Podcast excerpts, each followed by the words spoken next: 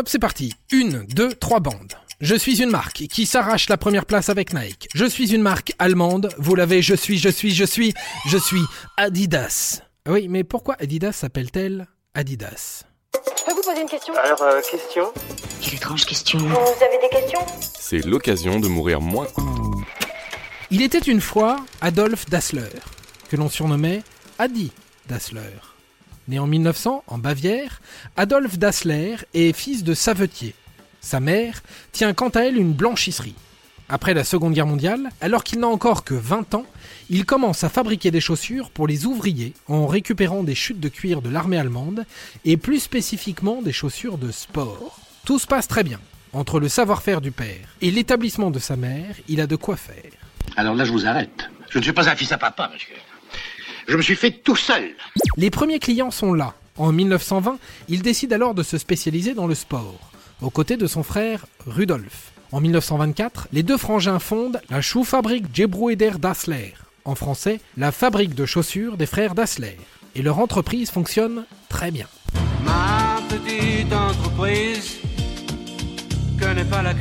Premier coup de grâce, Rudolf, le grand frère, surnommé Rudy, convainc en 1928 l'équipe nationale de football en partance pour les Jeux Olympiques d'Amsterdam de s'équiper de leurs chaussures à crampons métalliques. Moins de dix ans plus tard, les deux frères triompheront également sous les performances de l'athlète américain J.C. Owens, qui, aux Jeux Olympiques de Berlin en 1936, remporte quatre médailles d'or, avec au pied des espadrilles fabriquées par les Dassler.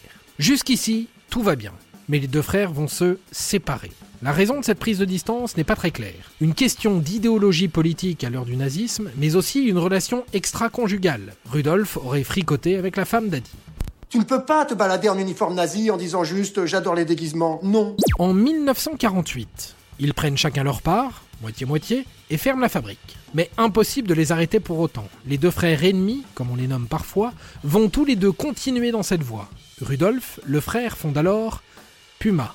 Oui, oui, la marque Puma. Et notre cher Adi, il fonde Adidas. Et pourquoi Adidas? Pour Adi, son surnom, et Dassler, son nom. Après, c'est parti et ça va très vite. Parmi les grands moments de la marque, on note la finale de la Coupe du Monde en 1954. Elle oppose les Hongrois et les Allemands, et elle est mythique car l'équipe nationale de football allemande porte des chaussures à crampons signées Adidas. Leur victoire fera connaître Adidas dans le monde entier. Un fait parmi d'autres, une marque qui reste aujourd'hui leader sur le marché de l'équipement sportif et qui s'arrache la première place avec Nike. Derrière, en troisième position, on trouve eh ben Puma. Adidas Lair meurt en 1978. 40 ans plus tard, Adidas pèse 22 milliards d'euros de chiffre d'affaires annuel et ses Stan Smith sont à tous les pieds. Mais pourquoi le nom Stan Smith d'ailleurs? Pour ça, on vous laisse écouter un épisode de Mourir moins con à ce sujet. Et voilà, maintenant, vous savez tout. Au revoir, messieurs, dames. C'est ça la puissance intellectuelle. Sapristi Attends, avant de partir, j'ai juste un truc à te dire. Viens découvrir notre podcast Sexo, la question Q. Deux minutes pour tout savoir sur la sexualité féminine.